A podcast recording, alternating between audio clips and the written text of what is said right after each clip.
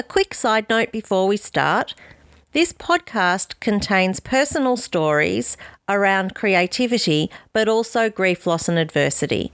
So do please listen with care.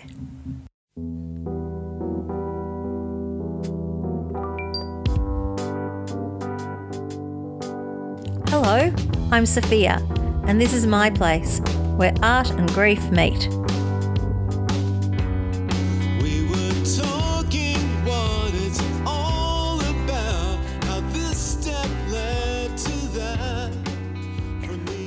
Welcome to episode four of Where Art and Grief Meet. Today I'm bringing you a conversation with Jes Reyes, who is a most fascinating woman and asset to the arts world. I originally thought of her as a fibre artist, but realised after speaking with her that she really has so many strings to her bow, feathers in her cap, and arrows in her quill that a much better description is uber creative. I walked away from our conversation with volumes of food for thought, but also an affirmation that where art and grief meet the project is truly a consciousness expanding exercise, and I was really buoyed by that. So, without any further delay, here's Jes Reyes and me. Yeah, um, tell Yeah. me before we get into everything. You work in a in a in a studio, an art space. What's what's your Yeah. work life? Is Sure. also art related. Yeah. So I have a kind of a multifaceted uh, background as an artist. So I'm a multidisciplinary artist. I often consider my work interdisciplinary. So I'm blending. I like to blend disciplines and mediums and different practices. It's usually some kind of theme um, that kind of comes up for me, and then I'm using different um, approaches to kind of explore that theme. Uh, but for like visual art or drawing or painting um, in my weaving, it's often very abstract. But I'm also an extension of my practice. Uh, is um, in arts facilitation, arts administration. I do a lot of uh, creative support or business support to artists. Um, I have a few different uh, positions that help help me support other artists, and so I um, work for an organization uh, right now called MSS, and we have a uh, program called Fresh Eye Arts, and that supports artists with disabilities. Um, prior to that, I used to run an art studio program uh, for artists living with mental illness. I did that for a long time in Minneapolis. Um, and then I also uh, work for Springboard for the Arts, um, which is a um, an organization, a community and economic development organization here in the Twin Cities. But we support uh, at a national level across the United States, uh, supporting um, artists and communities in business support, economic support, making sure that artists and communities thrive together. Mhm. Uh, so I do Well- artist career support that way, and I teach a variety of workshops, like business skills for artists workshops. Um, so yeah, I'm I can have my hands in a lot of different things. I had no idea when I asked the question that Jes's life was so multifaceted and interwoven with other organizations and working with other creatives. Like I thought that she just kind of managed a studio space. So I was really blown away by the breadth of work she does in the arts community. Her view about her work and creative life is like this. I was just going to say the amazing part of being able to have my sort of wearing all these hats is my my role and my work as an artist is all connected. There isn't a time that I I feel like I'm actually not doing my art. Mm. A lot of uh, the work that I do within running the art studio programs for other artists is that I'm collaborating Yeah. um, I see that art facilitation as a part of my practice. So I'm often, uh, you know, facilitating and and at times teaching um, or educating on art techniques, art mediums, and creating art with others. Um, I've done murals with other artists. I've um, um, organized art shows. I feel like it's all part of the creation. Like I don't feel at the end of the day that I didn't have enough time for my art because I feel like that the art facilitation is my art too. Well, that makes that- sense. I'm so happy because I really it hel- it helps me sort of come to terms with what I'm doing as well. Because like I found I was editing an episode and feeling like I'm not painting, I'm not painting. But then I realized what Mm. I'm doing is I'm actually th- this project was never supposed to take me away from making. It's just a different sort of Yeah. making. And Mhm. to to come to like to really grapple with something that doesn't necessarily come um, naturally is is very challenging. but Yeah. on the other hand, it's creative and it's it's it's a good thing. So that's Yeah. part of what I'm trying to do in doing this. But as you can tell, me even talking about it is I'm still working it out. yeah yeah and, and i feel like um often the the artwork that motivates us becomes a project and so this this what you've been doing what you're setting out to do has i think there has a life to it you know and it is turning into not only creating artwork um, but it's also creating a community and a That's right. conversation yeah and i think that was something that i was really attracted to I love to bring people together and I love to use art as a tool for connection and not just like connection between people, but, but also connection between ideas, movements, um, you know, uh, things that impact our life.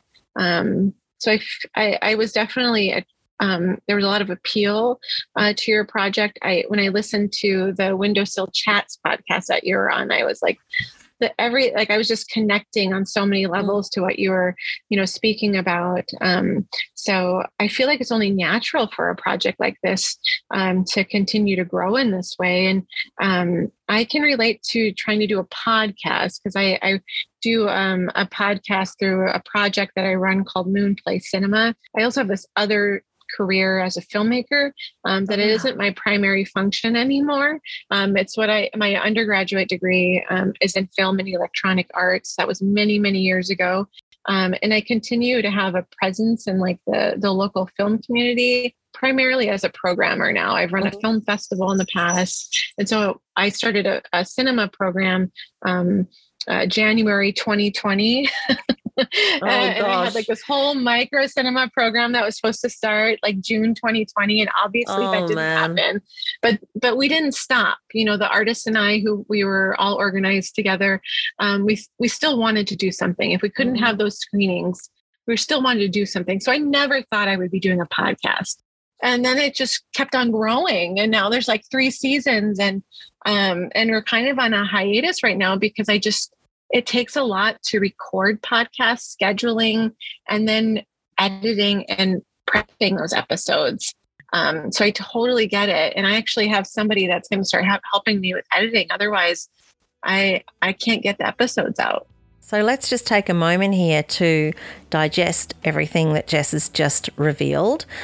I did tell you that she's an uber creative, and of course, she has a podcast attached to a film festival on top of everything else that she does. The really eye opening thing for me, too, in what Jes said here is about how she views everything as all part of the one creative event or creative life, I suppose. She doesn't differentiate between the work she does with other people, the administrative work, the actual making. All of it is part of her creative life. And I think having that attitude and taking that on for myself will actually help me come to terms with the fact that I'm spending time away from my paints and here at the computer, which is just quietly not my favourite place to be. So, yeah, a switch of attitude could actually make this a lot easier for me. And I'm really grateful to Jes for putting that spin on it because I hadn't really thought about that before.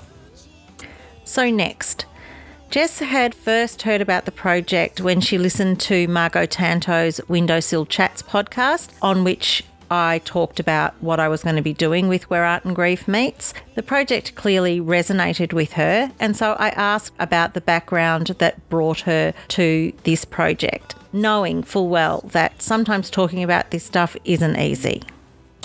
Yeah, definitely. So I mentioned that I have a background as a filmmaker, and for many years, um, my undergraduate degree and my my graduate degree, my master's degree, um, uh, focus in film um, and feminist theory and creative writing. Uh, in 2014, I finished my master's degree, and my mom, uh, my mom um, was in hospice. She was, um, you know, um, she was. I haven't talked about this in a, in a while. She was at her end of life because of, you know, um, um, I'm going to start over a little bit. So she was in hospice and uh, she was uh, at her end of life with renal failure. Um, she had Okay. lived with diabetes most of her life. Um, she she um, was diagnosed with type one diabetes when she was nine, um, and she lived her whole life um, with um, just a, a a devastating um, and kind of traumatic life because of the diabetes that she had in her life, you know, that she dealt with. Um, and she was um, in her late 50s when she passed away. She was oh very my young. gosh, so young. Um, yeah, yeah. And uh, so in 2014 is when she went into hospice, and she lived for about a year while in hospice. Um, and she passed away in January of 2015. And at that point, I had just like I. I had just finished grad school. Like I barely, fin- I could barely get get my thesis done because she was, you know, she was passing, and in, it was it was a very um, hard time um, and I was her caregiver. Mm. And my my mom, because she was ill most of her life, um, and I was like the closest person in her life, she raised me primarily as a single parent, um, and while living with a chronic illness and disability. And she she did the best she could, um, but I was often the person that was her caretaker from the Mm. time I was a little girl um, until she passed away. She was always a constant in my life. Um, and we had our ups and downs uh, throughout the years, um, but always like my best friend, you know. And uh, I talked to her every single day. Like there wasn't a moment I didn't think about my mom, make sure she was doing okay. We didn't live together, but I just always talked to her, um, and she always called me. Uh, Mm. and when she passed away, um, you know, I it was it was really difficult because like I didn't have that constant anymore. I didn't have, you know, that um that connection. Um I still think about her all the time. It's almost constant still, but I don't have that that um that physical connection, I guess Yeah. uh, that constancy or the consistency of a relationship. Um, so what happened is I immersed myself in what would have been maybe my relationship with my mom. I immersed my immersed myself in art, Mhm. um, in visual art. I started painting. Um, I just felt compelled. I just want to acknowledge here the similarity of Jes's experience losing her mum with my experience of losing my dad and the visceral need to create in response to that vast void that is created um, when we've experienced loss of these significant people in our lives. Anyway, back to Jes.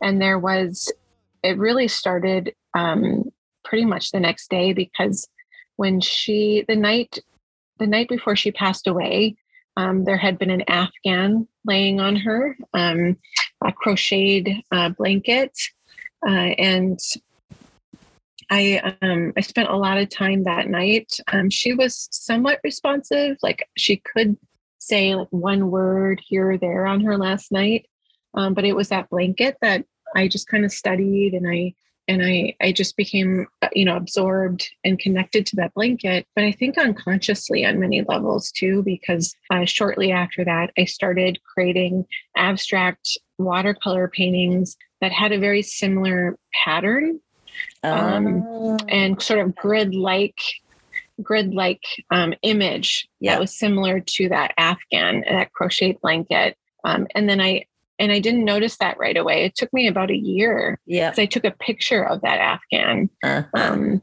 and and uh, it all came together um, but between that starting like this like unconscious grid like image that that was almost symbolizing the relationship with my mom um, then also just always doing art like having a sketchbook um, making sure i had space to paint all like there wasn't really a moment where i wasn't doing art even at work Mm. um, and I feel fortunate that that's part of my life um, because I have, you know, work.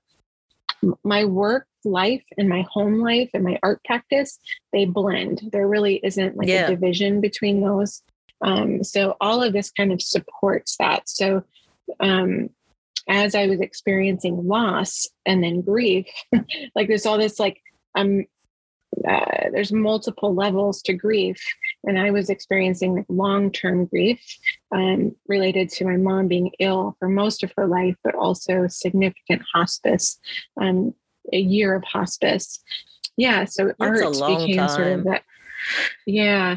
Yeah. So art became sort of another way for me to stay connected to my mom. Mm. um, and all I, and even the films I, I continued to make after my mom passed away um, they're not like i don't see my art like trying to ref- always reflect the experience of grief. I'm more of i'm more interested in the like sort of the bodily manifestation of grief in the body Mhm. um, and how that comes out and how we show up in our day-to-day life Yeah. and for me it's my art practice like Mhm. i i have i feel like i have become myself or i found a way for me to truly communicate my ideas and my emotions through abstract art and i i i feel like that i that was a gift through through the event of loss which is like you know there's like so much pain and then there's there's like this joy that comes from it so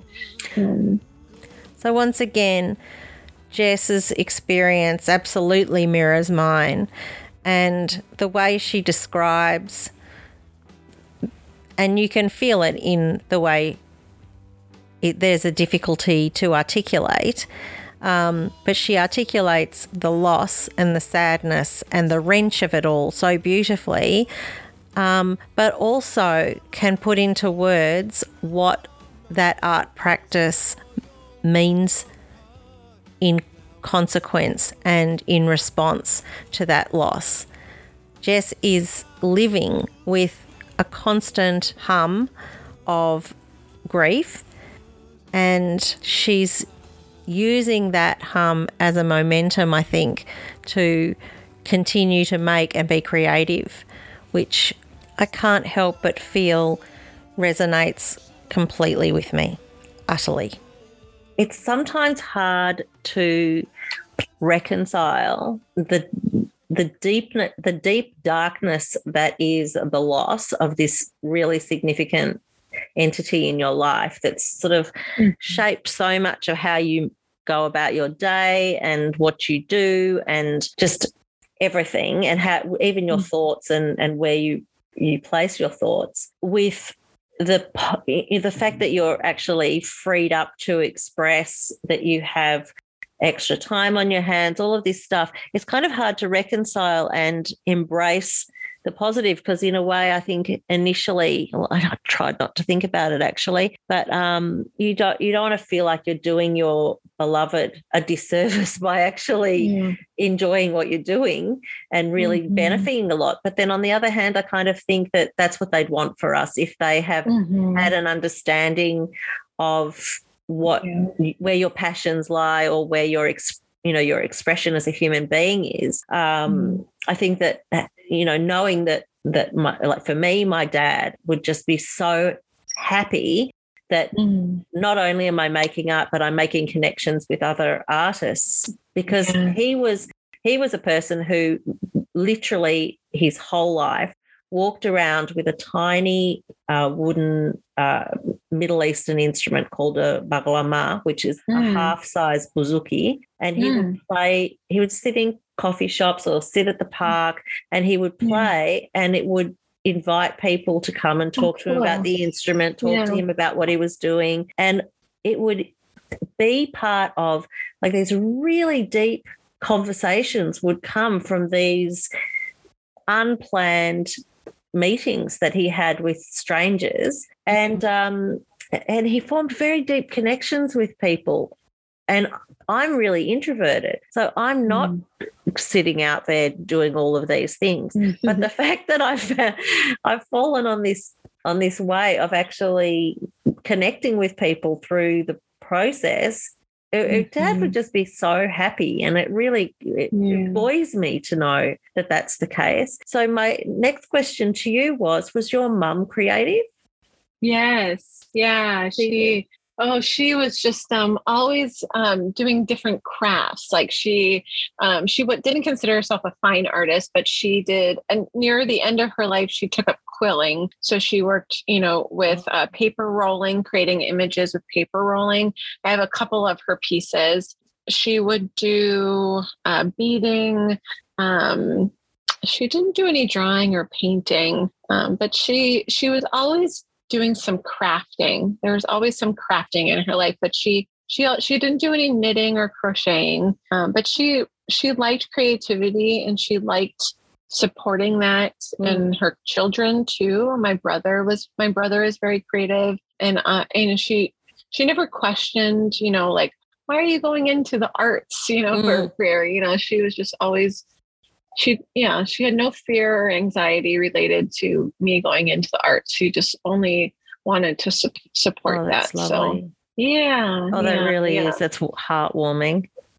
yeah she's Yeah. Uh, very, she was a very sweet lady So, what I'm hearing is Jes talking about multiple layers of grief, not just grief from her mum dying, but also the protracted period in hospice would have been ghastly, not just for her mum, but also for her. And then there was also the experience of having to be a caretaker for your mum and having a role, and then you don't have that role, and it leaves you reeling. That's what I found anyway. So it makes perfect sense that Jes had such a deep and intense reaction to all of this accumulated stuff. And as it is with her, the same with me, it turned into a compulsion to create.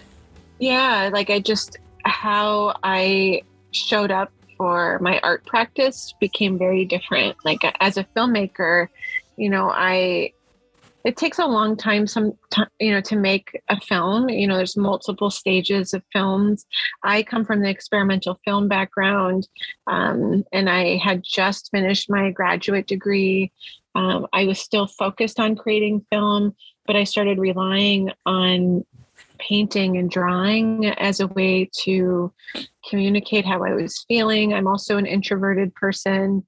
Um, I tend to mm, sometimes bottle up. I'm a very feeling person, so I'm sensitive. Um, I don't like to repress feelings, but I definitely kind of bottle them up, and they they show up in you know pain. Like I get headaches or I get a stomach ache. Um, Mm. so I I found that art became a way to kind of release uh, the Yeah. tensions or the sadness or just whatever my body or my mind was feeling. Um, it didn't. There was no judgment. There was no. It, it felt like the paper was listening to me. You know, the the the brush was just moving where I needed to needed it to go. So it was a big change. That that i mean losing my mom obviously was a significant change. Finishing grad school at the same time was a significant change. I had just started a new job as well at that time. So there was all these just different things all these different moving parts uh, that i felt like um, art like that that placing art within all of that helped me sort of synthesize and move through that Mm. so that I could also find like the new me, like what was me after my mom, my mom not being there, you know.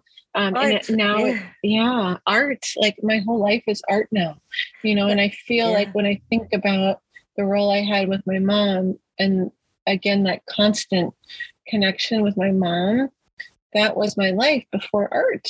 And then when she was gone, my like my new mom was my art. Does that sound hokey? I don't no, know. no, no. No. I know what you mean, though. Yeah, It's- it's, like the caretaker stuff. You know, Yeah. like it becomes like the the art, like I like the art was um taking care of me, but also I was taking care of myself through my art, hmm and I didn't have that before. Like I was constantly taking care of my mom, so that's kind of that shift I think I saw. Yeah. And also, maybe it feels, you know, when you've got somebody who needs you, like actively Mhm. needs you, Yeah. um, y- you, you show up for them and you probably can't live with, with yourself if you don't do what yeah. you know they need you to do but in the same vein when they are not there anymore to be able to find a way of expressing or caring for yourself what however that might be is so important i was reading a thing yesterday they were talking about how uh, primal scream and all of these sort of Mm. acting out when you're in pain is actually Mhm. it fuels pain it doesn't Mm. soothe or it's not a release it has a negative impact on on an individual so Yeah. in creating and in being in process you actually free up part of your mind and part of your self to heal and that Mhm. is uh, that's a huge benefit of the arts and art and art Mhm. making which i think if we can encourage the thought of letting go of worrying about what the outcomes are and just thinking about how it's for some of us like breathing but for other people it could just be like therapy or like a Mhm. healthy relationship then you know we we would governments and and individuals would put a lot more emphasis on how important it is because Yeah. uh, it's it's it doesn't have to be expensive it doesn't have to be complicated but if you can Mhm. just understand that that's what it can be if that's your thing then um yeah, i just I, yeah it's important it's good hmm It is Yeah. good. Art is good. I have a bumper sticker on my car that says, um, "Art is the answer." I've just realised in listening to this that for my dad, who was always playing his instrument, and it was an expression of his soul and the joy that he felt and his relationship with himself. As he moved towards the final stages of his life, he was no longer able to play his instrument. And I realise now that he must have experienced an enormous grief at that time because I can remember him looking at it and not being able to manipulate his fingers to play the tunes that I know were going around in his head. And he became quite agitated and distressed towards the end. And I think part of it was probably the fact that he could no longer have access to this means of expression. Yeah, hadn't thought about that before.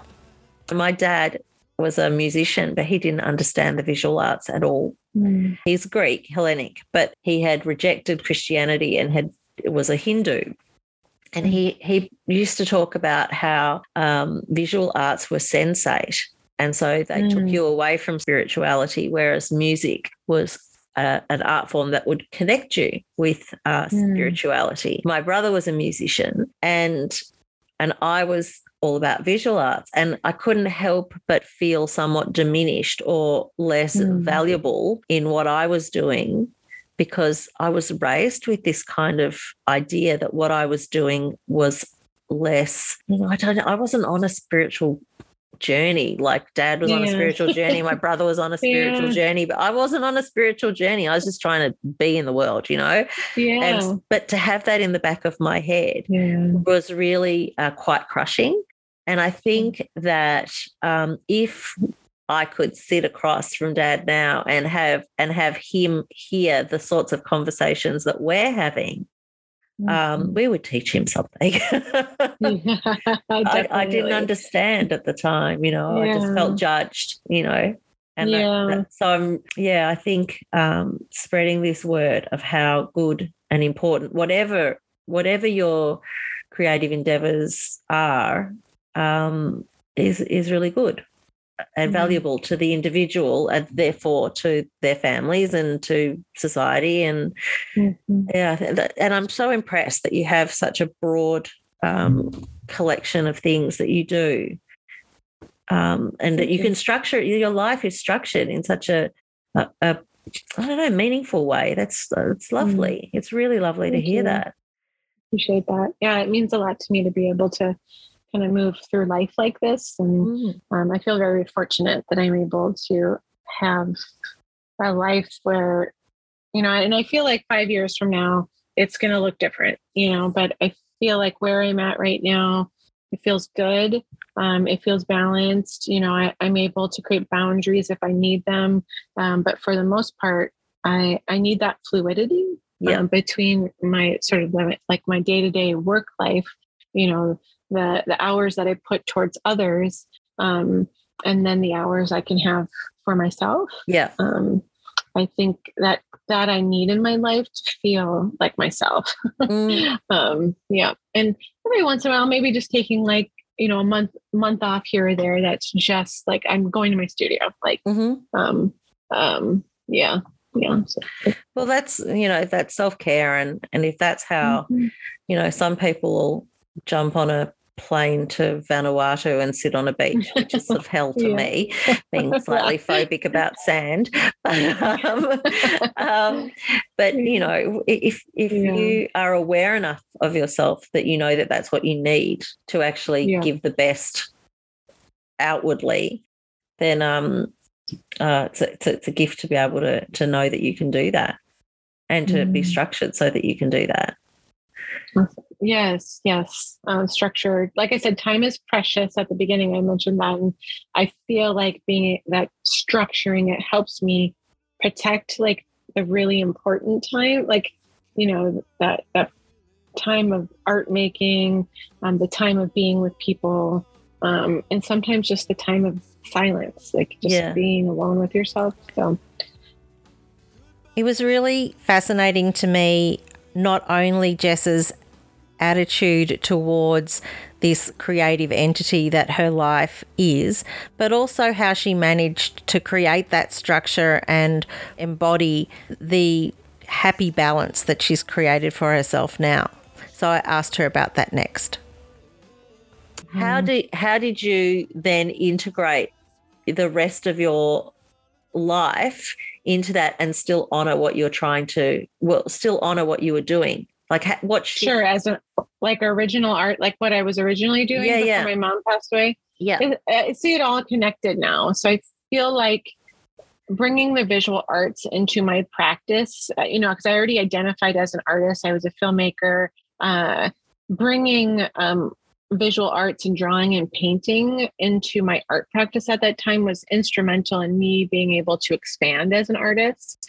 I felt again like that was a gift. Like I felt like I was becoming like almost like a well-rounded artist, you know, like I I, when I went to film school, I went to like a traditional film school. It was gonna, it was training you to work in Hollywood, to work Yeah. in sort of the conventions of narrative filmmaking, and I always felt out of place there. I never, I, I felt like I liked my school, but I probably should have went to art school.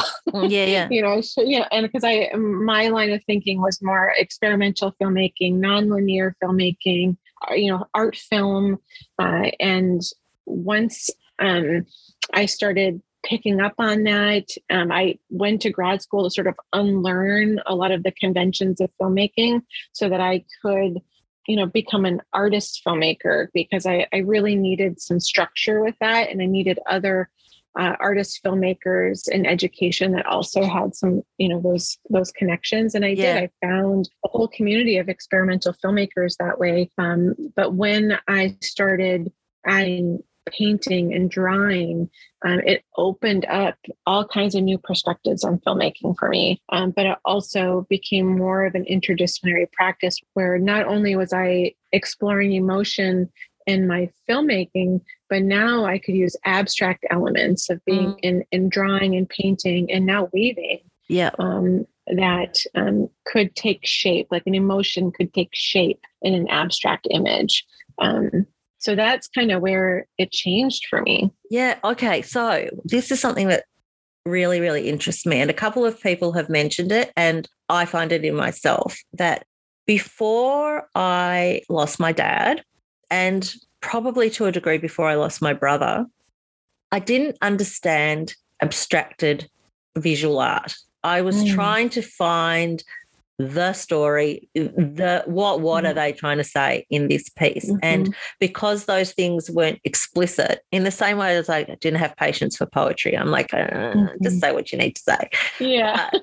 so but since i've experienced these losses i've been really drawn to abstracted art to Mhm. all sorts of um, non-linear storytelling but particularly abstracted visuals and a few Mm. people have actually said to me that the experience of loss has opened their eyes or let them let go of something so that they Mm. could embrace abstraction do you have Mm. any thoughts about that Oh yeah, yeah. Um, after my mom passed away, I made a short film called Beneath the Skin. Um, it's a silent film. I was commissioned to make it um, in 2016. It's not six minutes long, and it explores. It's an abstracted film, um, and it explores that essence that um, grief doesn't always look like something. It it it is something in your body.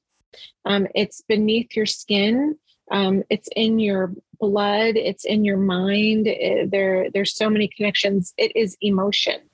Um, and so as i was exploring that i i think color is a symbol of emotion movement is a symbol of emotion um, uh, uh, the blank page could be a symbol of emotion. Totally. So I, yeah so i felt like um, i've always communicated in sort of abstract ways even when i was a kid. Yeah. Um, and I I don't I feel like grief comes in different waves. Like it never leaves you. Um it's it's there and you i i experienced it standing in the grocery store while i was trying to look for you know um a can of beans. You know i was all of a sudden i was thinking about my mom while i was trying to buy a can of beans. Oh, you know um, and that's abstraction. You Uh-huh. know it there, there's a level of abstraction to that because it it's like it doesn't make sense. It's so random. Yeah. Yeah it's so random. You know you're like sitting in the grocery store you know well it's um just to Mhm. uh, my exact parallel experience is for some reason I've never went to the supermarket with my brother but for Mm. some reason pushing the trolley down supermarket aisles really reminds me of him um, maybe it is part of when he first died and i was pushing the trolley down the aisle and i realized this doesn't feel the same as it did Mm. before because nothing is the same. Nothing's ever going to be the same. Um, and that was the moment that I re- like it. It entered my body as a as a Mhm. knowing kind of thing. Yeah. That now I I always think of him as I'm going up and down the the aisles at the Yeah. supermarket, and um, yeah, it's just it's random, but yeah. that's yeah it's random. That's and i feel like that at some level then it's not random because um grief is always with you. The memories are always with you. They live in our mind in our body um, and we don't always know when they're going to talk to us. Yeah, you know and so it's random in that it, you're standing in the grocery store but I, it felt like my body was trying to tell me something yeah, you know like um, and to be with that thought wherever i was with when it was there um, and to be present with it. Because sometimes i felt like it was a form of dissociation where like the grief was so was so difficult that it was taking me uh, to you know into my mind um, and and maybe losing time but i felt like well this is where i need my brain to be for a second you know Yeah. so it's it is abstraction and i feel like um i can i can use art now in a way to explore that that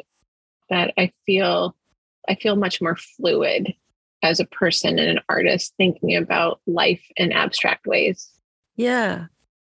You've given me a lot to think about there. Mhm. Actually, it's it's Mhm. uh, it's it's it's also giving yourself permission in so many different ways to find to to to be with yourself to not be explicitly told something but also Mhm. what you said about the fact that grief takes on all different forms and shapes and appears Mhm. at different times makes perfect sense as to why people would be more comfortable with a, an, a non-linear, non-explicit vision or film or Mhm. or e- experience even.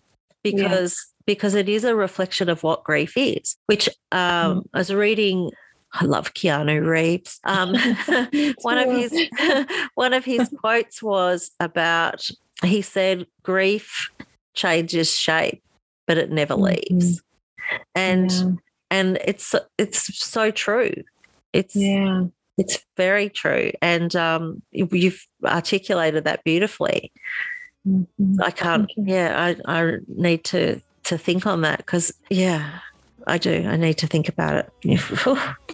So Jes had knocked my socks off with her observations and left me with a spinning head. So it took me a little minute to gather myself and admit that I had, before we got together online, been trawling through her Instagram feed and had been very drawn to one of her woven pieces called Peak. So I asked her about it. Yeah, yeah. I um I've been weaving uh well I've always had an interest in weaving. I was gifted a frame loom I'd say maybe 3 years ago and kind of started working on it, but I just didn't feel connected to it yet. Um and then over the last year, I last year I made a huge like life change uh, and spent like two and a half months, three months um, just doing my art, um, which I really don't really have that kind of um, freedom in my day um, to be able to do that. And I had just dedicated myself to exploring fiber art. Um, and I did some work with my sewing machine.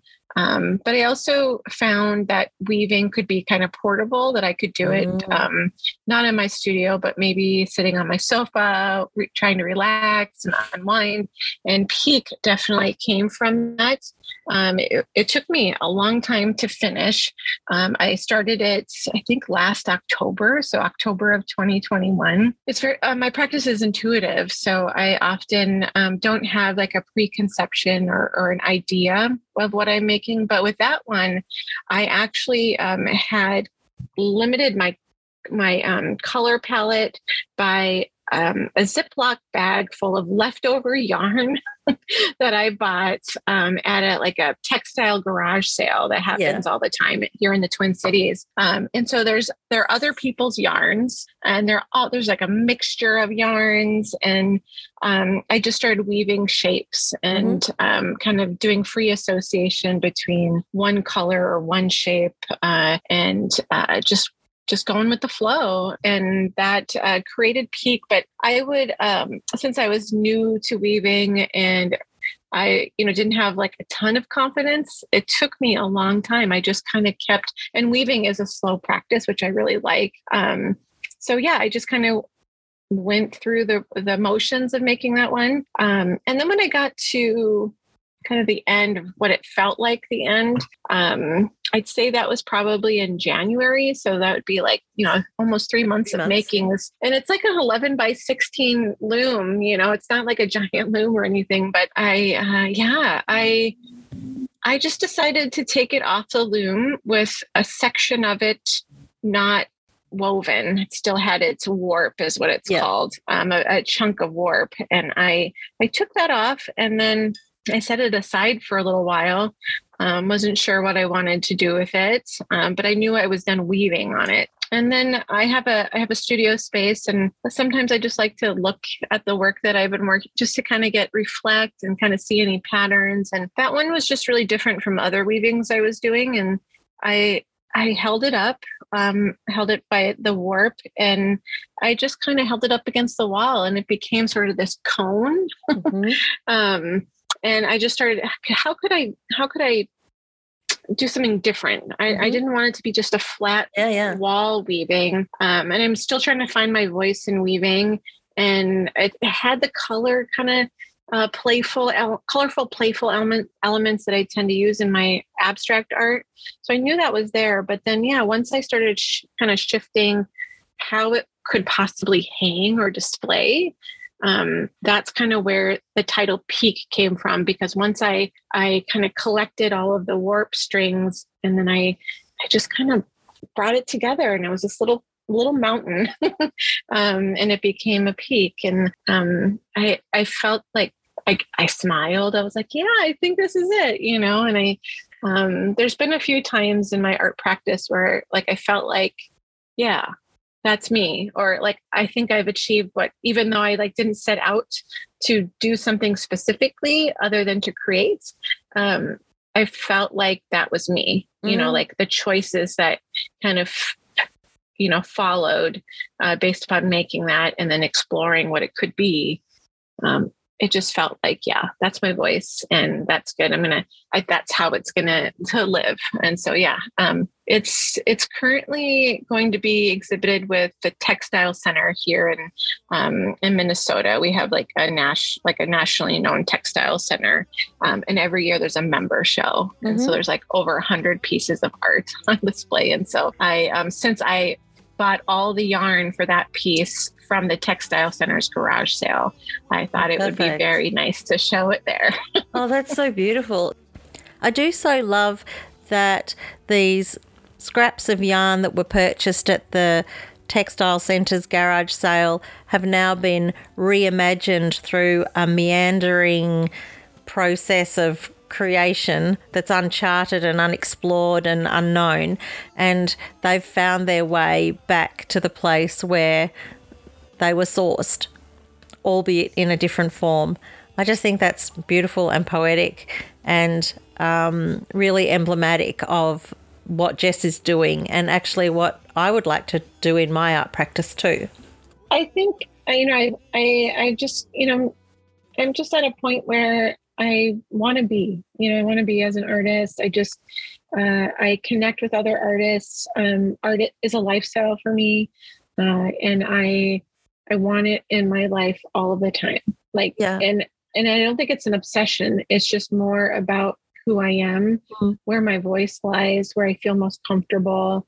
Um, so I surround myself with artists. I surround myself um, with reading about art all the time. if I go on vacations, like I'm going to a museum, you know, or Yeah, I'm yeah. try to meet meet people doing art. Um, and uh, I feel like the people in my life support that, and I like my spouse and my my family, and I I think that's really important to be able to make sure the people in your life understand how important Mm. art is to not only the way you communicate but how you move through the world Yeah. Um, Well, it's so much part of a person's identity is mhm. um and if it's a prism through which you express, it's Mhm. like a, it's a it's another language for you. yeah And for somebody to not be able to have the time or feel supported in um, expressing themselves as they need to is, yeah you know, true fascism and, and repression Yeah. and something that, yeah you know, we, we don't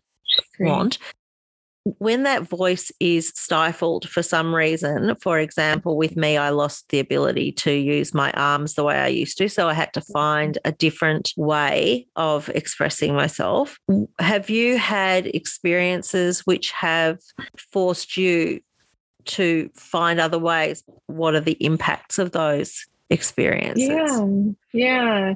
So I live with a mental illness. I live with um, anxiety, and it's impacted me in many ways. You know, I I, I actually for a, when I after I finished graduate or undergraduate um, in film, um, it took me a long time to start to feel confident or comfortable in being an artist, and it was because of anxiety. I was you know that really prevented me and i just i didn't make after college. I just didn't make anything. Um, it was very difficult. I used therapy and and ways to find my voice and to feel comfortable. Um, and i felt that that was a restriction that i felt like mental illness was impacting. Um, and I, I also feel like my anxiety also stemmed from my constant caregiving um, towards my mom. Uh, and so I always lived with things, this anxiety. If I started to create and build a career, um, then I would take it would take me away from my mom. And that was a form of the illness that I was going through. Yeah. Um, the other part was I had a significant um, injury to my left wrist, which I still have a, a partial disability from, uh, and that at that time I was I was really focused in creative writing. I was doing a lot of video poetry, uh, and I um, could no longer really write as much as I wanted. Um, and it took me about three years to build up some some good strength in that in that wrist and that hand again. But I used you know all kinds of dictation to help me um, transcribe uh, my thoughts and things like that. So yeah, there has been experiences, but I've never experienced um, creative block other than Yeah. when I came out of college. So um, I just I, I always create. Like there's always something I'm doing. Even even after college, I was crafting. You know, I was I Mm. was I used photography a lot. Like I never stopped making. I just couldn't get to that level where I was like, oh yeah, I can be an artist. Like this Yeah. is this is the path. You know, it was yeah. So There's a notion, I think, about being an artist or claiming to be an artist where which makes people uncomfortable. And I think it's because the idea of an artist is supposed to be accompanied by the requirement and the skill to say something important or to express a theme or something along those lines. Whereas what I think, and I think what Jes is saying as well, is being in the process is being an artist, and that becomes part of your identity. And the ideas that you have come from being in the process rather than the ideas driving the activity. It's the other way around. The activity drives what comes out of it, the magic. Yes, yes, because I, I feel like um, our thoughts and ideas are often messy. They're all kind of jumbled.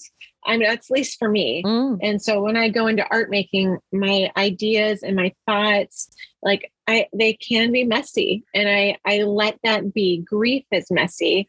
Um, so I feel like all of these different things in our life, they we can let them be messy, and they can help us like transform or transcend into a messy piece of art. and that's kind of how I feel like I that that's just my practice, you know. And so the aesthetic of my style is messy. Um, my you know the my emotions can be messy, and that's just who I am, you Mm. know. Um, so yeah, totally. I totally get that. And it's interesting you should say that because that makes me kind of understand a bit better about why my mum is not able to make um, Mhm. following the death of my brother because she doesn't like messy. She likes Mm. everything to be nice true. with, and she's a lady of a certain generation. So, you know, um, to live with the uncertain, the beautiful Oh, yeah. uncertainty, the, Yeah. the, the, the blessed imperfections that come uh, is not, it's, she's just not comfortable with that. And Sure. she doesn't have the, whatever that thing is to, to the freedom to Yeah. explore just, you know, playing, just playing Yeah. with, with whatever it is, Yeah. And also, yeah. you know, if you haven't done a class, then you don't really know what you're doing. But I'm kind of like, I love doing things when I don't know what I'm Oh, doing because you you actually you, you can then find out what questions you need to ask and they're all Yeah. pertinent there's nothing yes. That's peripheral Yeah. because you don't know what you don't know until you need to know it and then you find out Yes. so Yes. Yes. yeah yeah there's there's a lot of courage in that kind of approach and i i feel like it's it's definitely like a, a sense of of um, being brave as well um to to yes take in the uncertainty and finding beauty in uncertainty um and yeah just going with the flow that it's not easy for everyone you know and that also stems from all types of anxiety and and Yeah. fear um so yeah i totally get it yeah um, I and also occasionally am like that sometimes too. well see my grandmother as well she she had i'm sure an undiagnosed anxiety disorder she was a seamstress and incredible. But Yeah. after she passed away, I was going through some of her um, effects, and there Mhm. was a lot of jewelry and a lot of clothes and all of this stuff. But she would adjust uh, the beading on a necklace to reduce it by half a centimeter so that it Yeah. hung at the right length. because she had such a clear vision of what she needed to achieve, but it, didn't, it didn't give her peace. She didn't have peace. And I Mhm. think those of us who have anxiety really seek a sense of peace and a sense of Mhm. just being able to breathe and just being able to be present in what we're doing. And when you can't find that, it really it's it's a it's a form of torture and it's it's Yeah. a very cruel thing. Um, Mhm. and I, I know, you know, my grandmother was quite hard sometimes, all the time, most of the time. and I can see now in retrospect how hard it must have been for her living with that mindset and that yeah. and that illness. Like it's just Yeah. so hard. Anxiety is full of layers. it's there's so much. Embracing it and and being Yeah. open about it is a for me is a huge way of dealing with it Oh because yeah. I can't be apologizing for myself all the time. No, You know, no, you shouldn't have to. Shouldn't Mm. have to. I have Yeah. so enjoyed talking to you today. You, I, I'm going to have the benefit of listening back to this, it's a real pleasure. Yeah, Um, thank you. and and I just I'm so grateful that you that you put yourself forward to talk to me because you've really you've given me so much to think about. Like, Well, I just I, I connect with your project and I, I've been following along and I, I continue to look forward to sort of the next phases of, of what you're doing and signed up for your blog post. So I always get an Oh, So there you I'm have it. glad. That was my So, um, chat again, with I'm Jes friend. Reyes of Minnesota, who is a most inspirational person. And what I will do so you can look her up is I will put links to her Instagram feed on the show notes, in the show notes. And I really hope that you could get as much from our chat as I did. So, thank you so much for listening. Thank you so much to BlueAnt for giving me the tech to make this podcast possible. Thank you to Dallas Cosmas for the theme song and the little bits in the musical breaks. And thank you to my patrons through Patreon and those who have made a donation through PayPal. You can find details about all of that in the show notes. And yeah, thank you so much for your precious time. I really appreciate it. And so it's good goodbye from me until next time.